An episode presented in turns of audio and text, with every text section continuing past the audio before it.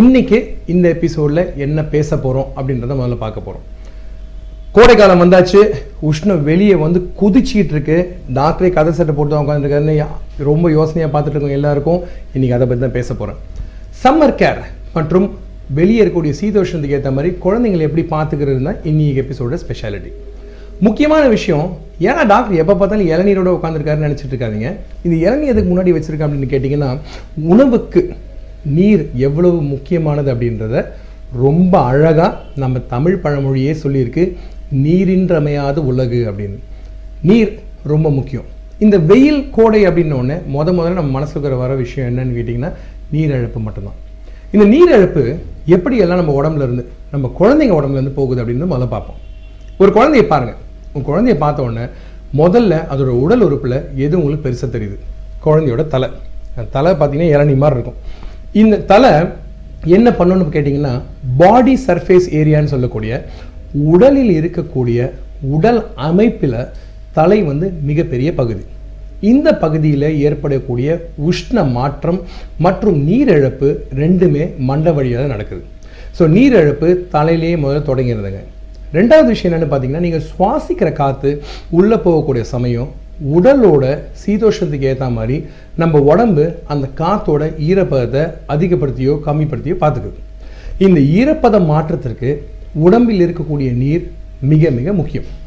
இந்த நீர் வந்து உடம்புல இருக்க இந்த ஈரப்பதத்தையும் சீதோஷத்தையும் சீராக வச்சுக்கிறதுல ரொம்ப கஷ்டப்பட்டு செய்கிறதுனால உங்கள் கண்ணுக்கு தெரியாமல் நிறைய நீரிழப்பு நடக்குது.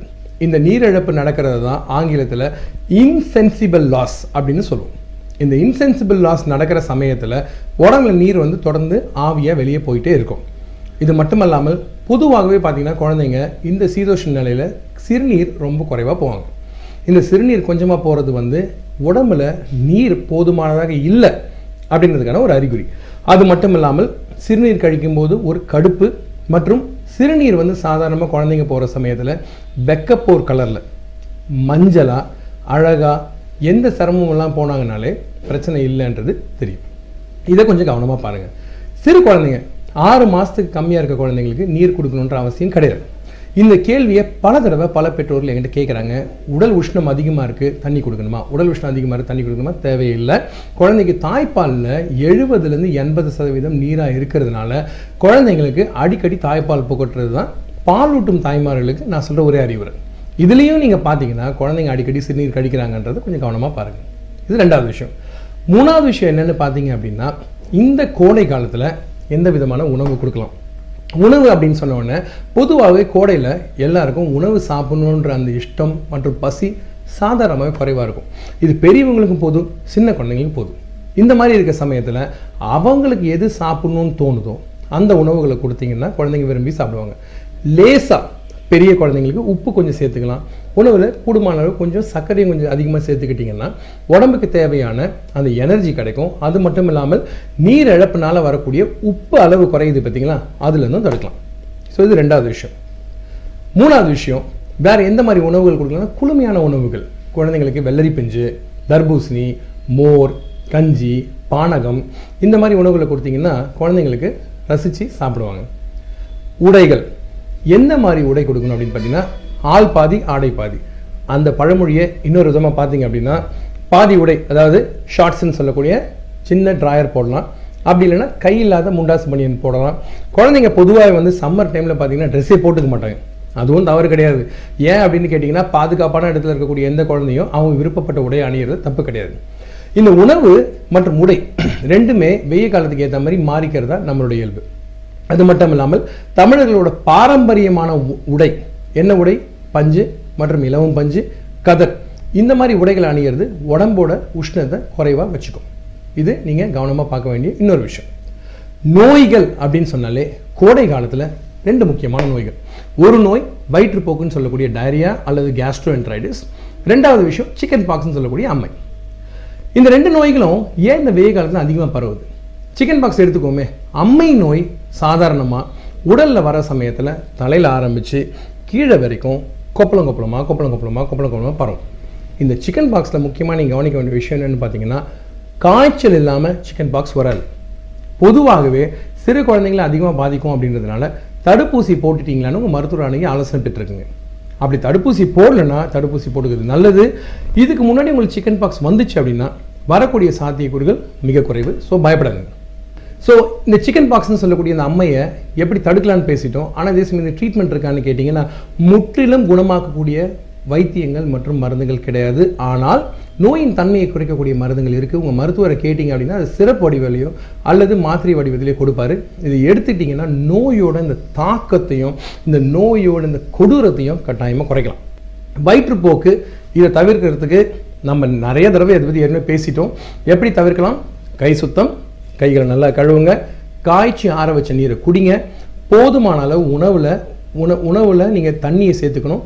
அது மட்டும் இல்லாமல் தண்ணீர் குடிப்பதை அதிகமாக்கிங்க ஸோ இதெல்லாம் வந்து பார்த்தீங்கன்னா நீரிழப்பு மற்றும் வயிற்றுப்போக்கை தவிர்க்கலாம். இதெல்லாம் விட முக்கியமான விஷயம் என்னன்னு பார்த்தீங்கன்னா கோடை காலத்தில் வெளியே போகிற தவிர்க்க முடியாத சில விஷயங்களில் குழந்தைங்கள நீங்கள் கட்டாயமாக ஒழுங்காக பார்த்துக்கணும்.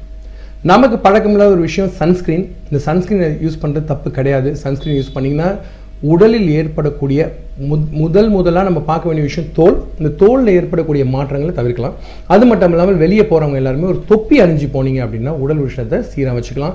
இது ரொம்ப ரொம்ப முக்கியமான விஷயம். இந்த உணவு விஷயத்தையும் இந்த உடை விஷயத்தையும் இந்த தண்ணீர் விஷயத்தையும் குழந்தைங்களுக்கு மட்டும் இல்லாமல் பெரியவர்களும் சரி வயதானவங்களும் சரி முதியவர்களும் சரி இதை கடைபிடிக்கிறது மிக மிக முக்கியமான விஷயம்.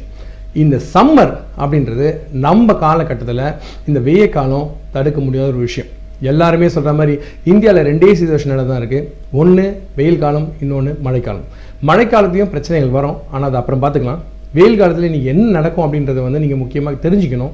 உணவுகளை அதுக்கேற்ற மாதிரி மாற்றிக்கணும் ஸோ இது ரெண்டாவது விஷயம். நீங்கள் இதில் இன்னொரு விஷயம் ஞாபகம் வச்சுக்க வேண்டியது என்னென்னா கோடை காலத்தில் எல்லா சமயத்திலையும் மருத்துவத்தை சூழ்ந்திருக்கிற நிறைய விஷயங்கள்ல மாயைகள் பெரிய விஷயம். எந்த விதமான மாயைகள் கோடை காலத்தில் வரலாம் அப்படின்னு கேட்டிங்கன்னா எல்லாருமே கேட்குற காமனான ஒரு கேள்வி ஏசி பயன்படுத்தலாமா? கட்டாயம் ஏசி பயன்படுத்தலாம் தவறில்லை. எல்லாரும் சொல்ற மாதிரி ஒரு பழமொழி ஒன்று இருக்கு. நீரின்று அமையாது உலகு ஏசி என்று அமையாது அறை. இன்னைக்கு காலகட்டத்தில் ஏசி இல்லாமல் இருக்க முடியாது. ஏசியை சீதோஷ் நிலையை வந்து இருபத்தி மூணு இருபத்தி நாலுக்குள்ள வச்சுக்கோங்க. ஃபேன் முடிஞ்சால் ஏசி போடுறப்ப யூஸ் பண்ணிட்டு தவிருங்க. அது மட்டும் இல்லாமல் ஏசி ஃபில்டரை கட்டாயமாக வாஷ் பண்ணி யூஸ் பண்ணுங்கள் குழந்தைங்க வந்து அதிகப்படியான தூசு இருக்கக்கூடிய ஒரு சூழ்நிலையில் இருந்தாங்க அப்படின்னா அவங்களுக்கு பின்ன காலத்தில் வந்து மூச்சு குழாயில் பிரச்சனை வரக்கூடிய வாய்ப்புகள் உண்டு. உதாரணத்துக்கு உங்களுக்கு ஆஸ்மாவோ வீசிங்கோ இருந்தால் ஏசி ஃபில்டரை ஒழுங்காக க்ளீன் பண்ணாமல் போட்டிங்கன்னா வரலாம். ரெண்டாவது கேள்வி என்னன்னு கேட்டிங்கன்னா குழந்தைங்க வந்து ரெண்டு வாட்டி குளிப்பாட்டலாமான்னா கட்டாயமாக குளிப்பாட்டலாம். இப்போதைக்கு தண்ணி பஞ்சம் எதுவும் இல்லை. ரெண்டு தடவை கட்டாயமாக நீங்கள் குளிப்பாடுறது தவறு கிடையாது. மாலை நேரத்தில் குழந்தைங்க பொதுவாக இந்த உஷ்ணத்துக்கு குளித்தாங்கன்னு கேட்டிங்கன்னா நைட் டைமில் நல்லாவே தூங்குவாங்க. ஸோ இது ஒரு பெரிய ப்ளஸ் பாயிண்ட்டு இந்த சமயத்தில் இந்த உஷ்ணத்தையும் இந்த நீரையும் தாக்கு பிடிச்சு அடுத்த ரெண்டு மாதத்தை நம்ம எப்படியாவது ஒன்றா சேர்ந்து கடப்போம் அப்படின்ற நம்பிக்கையோட இன்றைக்கி எபிசோடை நான் நிறைவேற்றுறேன். மறுபடியும் இன்னொரு நாள் இன்னொரு விஷயத்தை பற்றி அறிவியல் சான்ற கூற்றுகள் மற்றும் உண்மைகளோட பல மாயைகளை ஒழிக்கும் முயற்சியில் இருக்கக்கூடிய எஸ்எஸ் கேர் மற்றும் நான் உங்கள் டாக்டர் தனசேகரோட மறுபடியும் நான் சந்திக்கிறேன். தொடர்ந்து சப்ஸ்கிரைப் பண்ணுங்கள் தொடர்ந்து பார்த்துட்டே இருங்க. ரொம்ப சந்தோஷம். மிக்க நன்றி. ஹாப்பி சம்மர் வணக்கம்.